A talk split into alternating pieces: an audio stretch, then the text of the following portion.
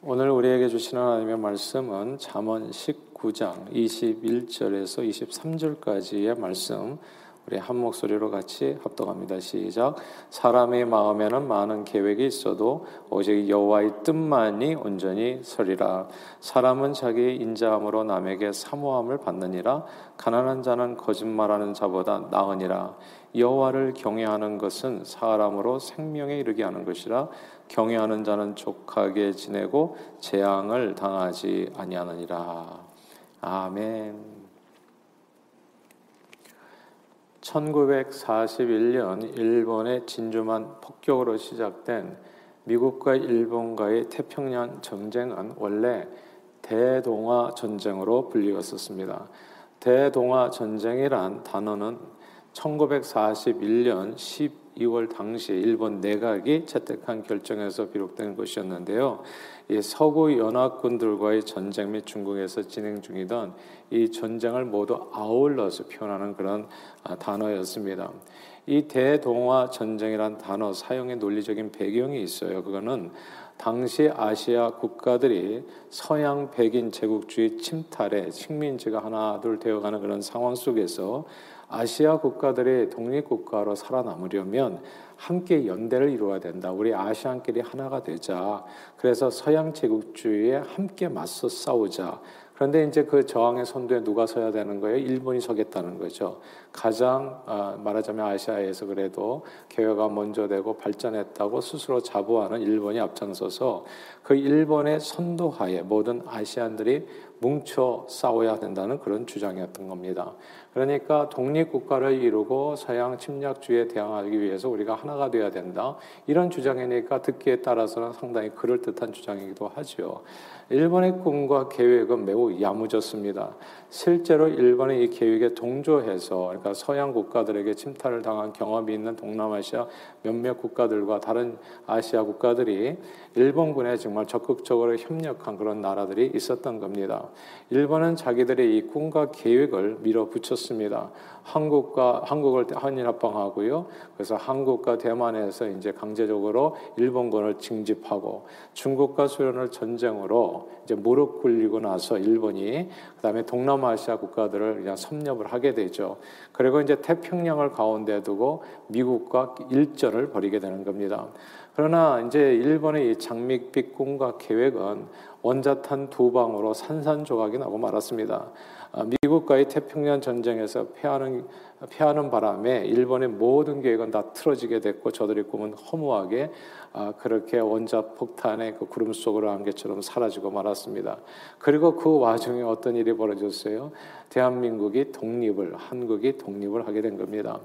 우리는 여기에서 사람이 꿈을 꾸면서 많은 계획을 한다고 할지라도 자신의 꿈과 계획이 이루어지는 것이 아니라 아니라 어쩌면 하늘의 뜻이 이루어진다는 사실을 알게 됩니다. 그게 이제 오늘 본문이에요. 21절 같이 한번 읽어볼까요? 오늘 본문 21절을 읽겠습니다. 시작. 사람의 마음에는 많은 계획이 있어도 오직 여호와의 뜻만이 완전히 서리라. 아멘. 사람의 마음에는 많은 계획이 있어도 오직 여호와의 뜻만이 완전히 서리라. 사람의 마음에 많은 계획이 있어도 실제로 이루어지는 것은 하나님의 뜻이라는 말씀입니다. 우리 모두 믿으시면 아멘 하십시다. 아멘. 그런데 이건 정말로요, 생각하면 생각할수록 놀라운 말씀이 아닐 수가 없어요.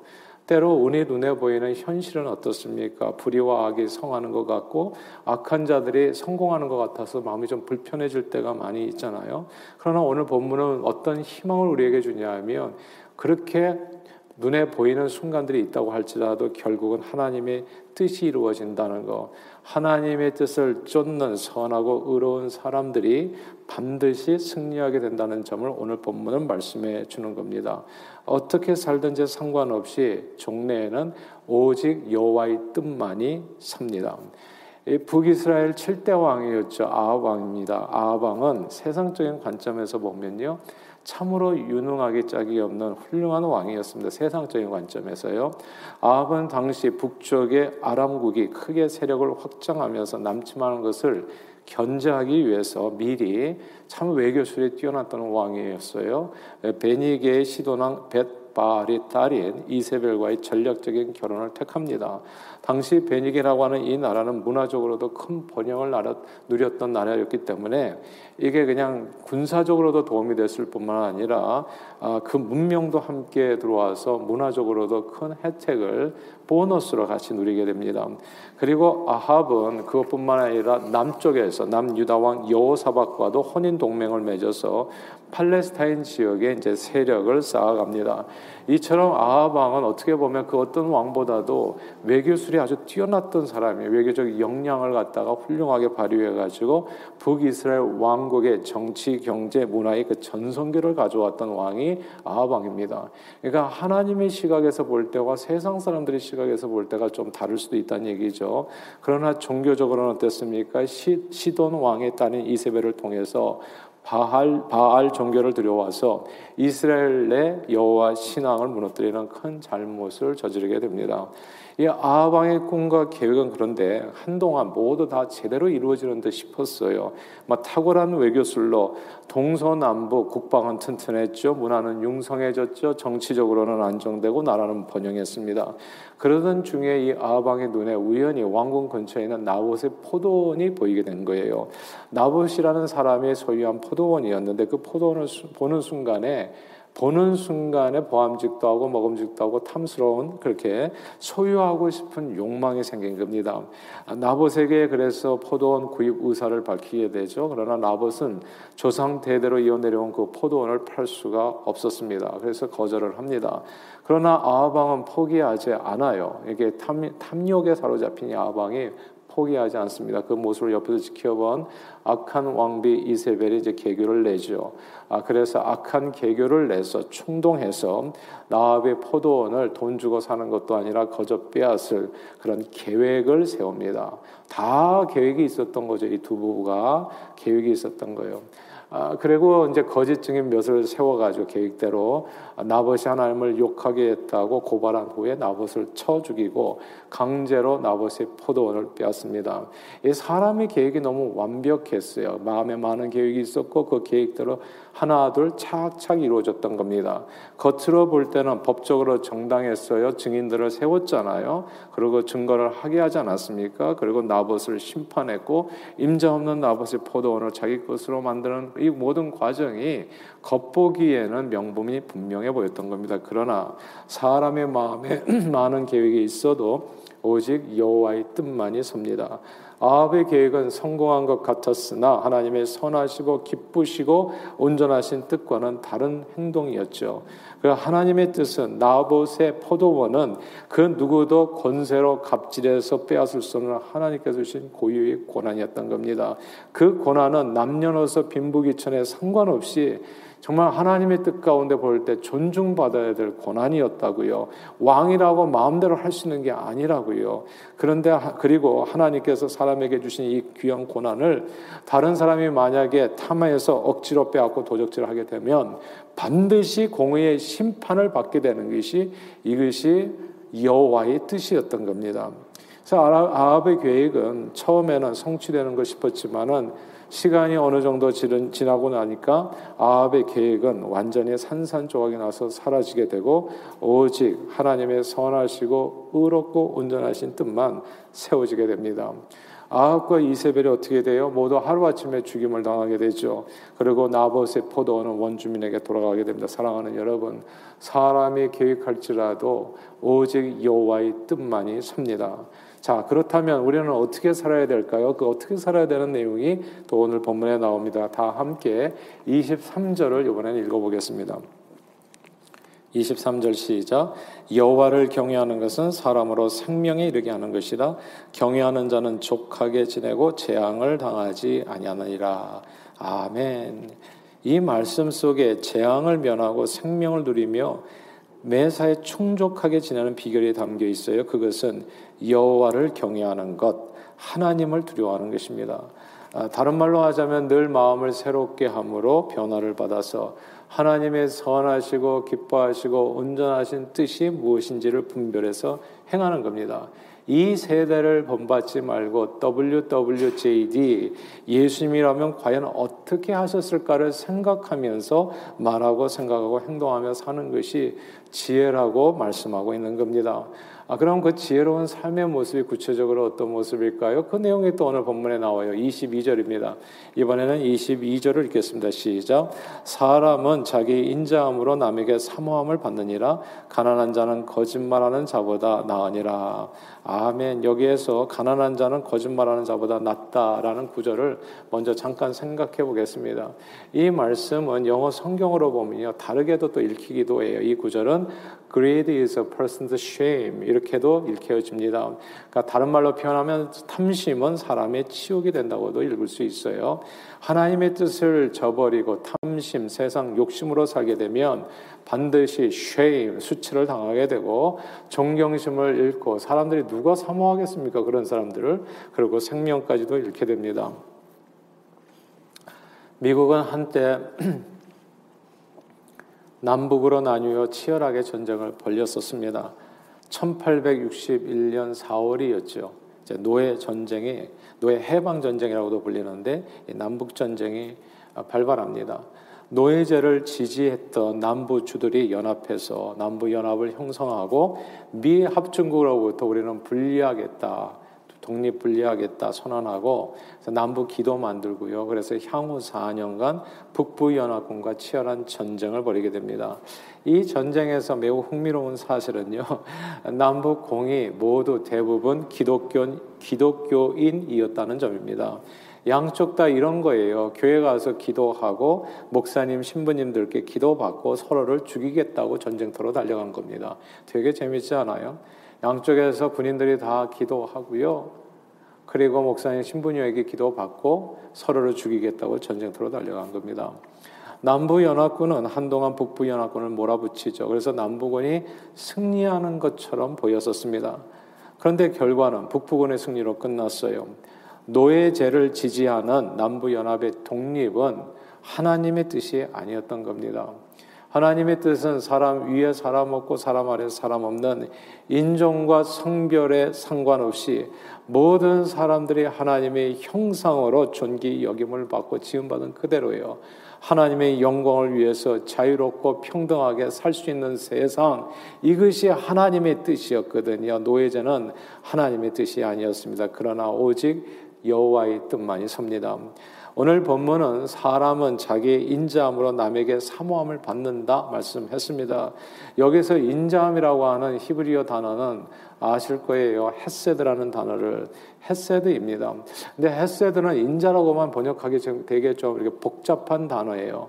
그래서 그때 그때의 용례에 따라서 아, 다르게도 이렇게 이렇게 해석해서 쓰이기도 하거든. 예를 들어서 자비로도 많이 해석되고 하나님의 극률로도 해석되고 그다음에 호의 친절 약속에 대한 신실함으로도 해석되기도 하고요. 은혜로도 해석되고 또 사랑으로도 해석됩니다. 이렇게 다양하게 번역될 수 있는 히브리어가 헤세드입니다. 신약 성경에 보면 하나님은 사랑이시다 이렇게 얘기하잖아요. 그랬을 때 그 하나님은 사랑이시다 했을 때 그 사랑이 헤세드인 겁니다. 그렇다면 간단히 헤세드라는 이 단어는 하나님의 성품을 뜻한다고 볼 수 있습니다.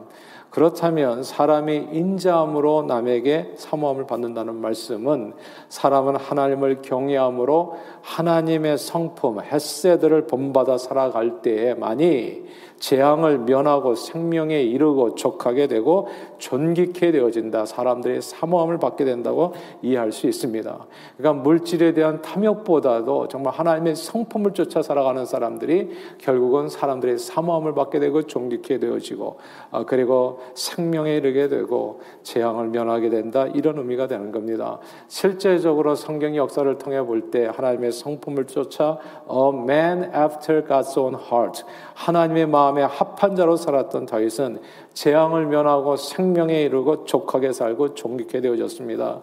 그러나 하나님의 성품을 저버리고 겉보기 신앙으로만 살았던 사람들은 모두 수치를 당하고 재앙 가운데 죽임을 당하게도 됐지요. 여러분 아실 겁니다. 이스라엘의 마지막 사사인 엘리 제사장의 두 아들 제가 자주 예를 드는데 못된 아들이었습니다. 홈니와 비느아스요. 이들은 성막에서 일하는 여인을 강제로 범하지요. 그리고 하나님의 재물을 도둑질해 가지고 자기 배를 불리는 악인들이었습니다. 저들은 악한 일을 계획해서 실행에 옮겼어요. 그런데 어, 희한하지 않아요? 실행에 옮기는 일마다 뭐 이렇게 걸리지도 않고 잘못되지도 않고 일종의 말하자면 악인의 형통함이 있었던 겁니다. 내 성경은 악인의 형통함을 부러워하지 말라고 그러는데 이유가 있는 거예요. 속히 시드는 때가 오는 거거든요. 그러나 저들은 한동안 자기 뜻대로 되었기 때문에 의기양양해졌습니다. 그 누구의 말도 듣지 않았어요. 그들의 불의하고 더러운 행동은 하나님의 헤세드, 하나님의 성품이 아니었습니다. 그럼에도 이 홈리와 비누아스는 의기양양해져서 블레셋과의 전투를 계획하고 승리를 꿈꿨던 겁니다. 그러니까 사람은 마음으로 계획이 되게 많아요. 뭐든지 할 수 있어요. 그렇죠? 그리고 자기의 과거의 삶을 돌아보면서 어떤 자신감을 가지고 또 미래를 설계 나갈 수 있는 겁니다. 그러나 그들이 하나님을 두려워함이 일도 없이 표면적인 신앙인으로 블레셋과의 전투에서 법궤를 메고 거룩한 제사장 복장을 하고 가정하게도요. 예. 마음속에 살면은 헤세드가 하나도 없는데 겉모양만 헤세드인 척하고 나갔을 때 그들의 생각과 계획과는 다르게 그 전투에서 하나님의 선하고 공의로운 뜻이 이루어졌습니다. 법궤는 빼앗겼고요. 음란하고 폐역한 두 악한 제사장이 같은 날 그 전쟁터에서 죽임을 당했습니다. 오늘 본문 말씀이죠. 사람의 마음에는 계획이 많아도요. 있어도 많은 계획이 있어도 오직 여호와의 뜻만이 서리라. 오직 여호와의 선하시고 기쁘시고 온전하신 뜻만이 서게 됩니다. 오늘날 많은 사람들이 그 세상 사람들의 그 많은 생각들이 교회 안에까지 많이 침투해 들어온 것 같아요. 그래서 신앙인들까지도 많이 혼란해지고 있어요. 무엇이 옳은지 어떻게 살아야 되는지 막 기준이 흔들리는 거죠. 세속적인 성공과 순간의 이득을 위해서 사람들은 쉽게 거짓말을 합니다. 정말 오늘 가난한 자가 차라리 거짓말한 자보다 낫다고 하는데 우리는 탐욕에 붙들림 받아서 거짓말을 너무 쉽게 해요. 세상 쾌락과 탐욕을 위해서 자신의 영혼이라도 팔 기세로 살아갑니다. 근데 그 중에 하나만을 그냥 많은 얘기들 할 게 있지만 하나만을 얘기하자면 참으로 이해 안 되는 것 중에 하나가 오늘날 교회 안에서도 이 동성애 논란이 생기더라고요. 소위 기독교인이라고 말하는 사람들도 동성애에 대해서 관대한 자세를 취하는 걸 보면 매우 놀랄 일이 아닐 수가 없습니다. 그러나 동성애를 비롯한 모든 사회적 이슈들과 사람들의 문제는요, 내 생각, 네 생각이 아니라 하나님께서 과연 기뻐하시는 일인가? WWJD 예수님이라면 과연 뭐라 하셨을까가 판단의 기준이 되어야 될 줄로 믿습니다. 하나님께서는 성경에 이렇게 기록하고 있죠. 남자와 여자를 만드시고 보시기에 심히 좋았다라고 말씀하셨습니다. 하나님께서 남자와 여자와 그 다음에 제3의 성을 만드셨다고 한다면 제가 무슨 말을 하겠습니까? 하나님께서 그렇게 만드셨다는데. 근데 성경 어디에도 제3의 성을 만든 적이 없다고 얘기해요. 그런데도 왜 그런 얘기를 또 하냐고요. 그러니까 정말 답답하기 짝이 없어요. 그렇죠? 예. 성경에 말씀하지도 않은 제3의 성이 있다면 그것은 하나님이 만드신 것이 아니라 사람의 그리드, 탐심과 음란으로 만든 죄악의 결과물일 뿐인 겁니다. 그리고 사람의 계획대로 생각대로 되는 것이 아니라 결국 연간 역사는 뭡니까? 하나님의 선하시고 기쁘시고 온전하신 뜻이 반드시 이루어지게 됩니다. 사람의 마음에는 많은 계획이 있어도요. 오직 여호와의 뜻만이 섭니다. 그러므로 저는 저와 여러분들이 우리 자신을 속이지 않기를 바래요. 늘 은밀한 가운데 우리의 삶을 지켜보시는 하나님을 경외함으로써 하나님의 햇세드, 하나님의 성품을 쫓아 살기를 소원합니다. 대동아 전쟁을 일으킨 일본은요, 겉으로는 이렇게 얘기했어요. 동양의 약속들을 서양 침략자들로 보호하고 자주 독립국가로서의 위상을 지켜주겠다. 그것이 내가 대동아 전쟁을 일으킨 뭐 아, 명분이다. 뭐 이렇게 이렇게 선전을 했지만 사실 내적으로 일본은 일본 제국주의 스스로를 높여서 아시아의 패권국으로서 아시아 전체를 호령하며 통치하겠다는 원대한 그런 계획을 갖고 있었던 겁니다. 그러나 하나님의 뜻은 뭡니까? 약속을 원대한 뜻, 뭐 아시아를 통치하는 게 하나님의 뜻이 아니고요. 약속은 한국부터 해방시키는 것이 하나님의 뜻이었고 결국 일본의 계획은 모두 다 틀어졌고 하나님의 뜻대로 되었습니다. 사람의 마음에는 많은 계획이 있어도 여호와의 뜻이 오직 여호와의 뜻이 섭니다. 그러므로 늘 사람의 계획대로 되는 것이 아니라 하나님의 선하시고 기쁘시고 온전하신 뜻만이 이루어진다는 이 사실을 붙들고 하나님을 경외하심으로 하나님의 성품 헤세드 인자를 쫓아 행하심으로 재앙을 면하시고요 생명에 이르시고 족한 삶을 누리시는 저와 여러분들이 다 되시기를 주의 이름으로 축원합니다. 기도하겠습니다. 하나님 아버지 사람이 계획대로 되는 것이 아니라 하나님의 선하시고 기쁘시고 온전하신 뜻만이 이루어짐을 다시금 깨닫게 해주심을 감사합니다. 늘 하나님을 경외하는 마음으로 주님의 성품을 본받아 주님의 말씀에 순복함으로 생명과 축복을 온전히 누리는 저희 모두가 되도록 은혜 내려 주옵소서 예수 그리스도 이름으로 간절히 기도하옵나이다. 아멘.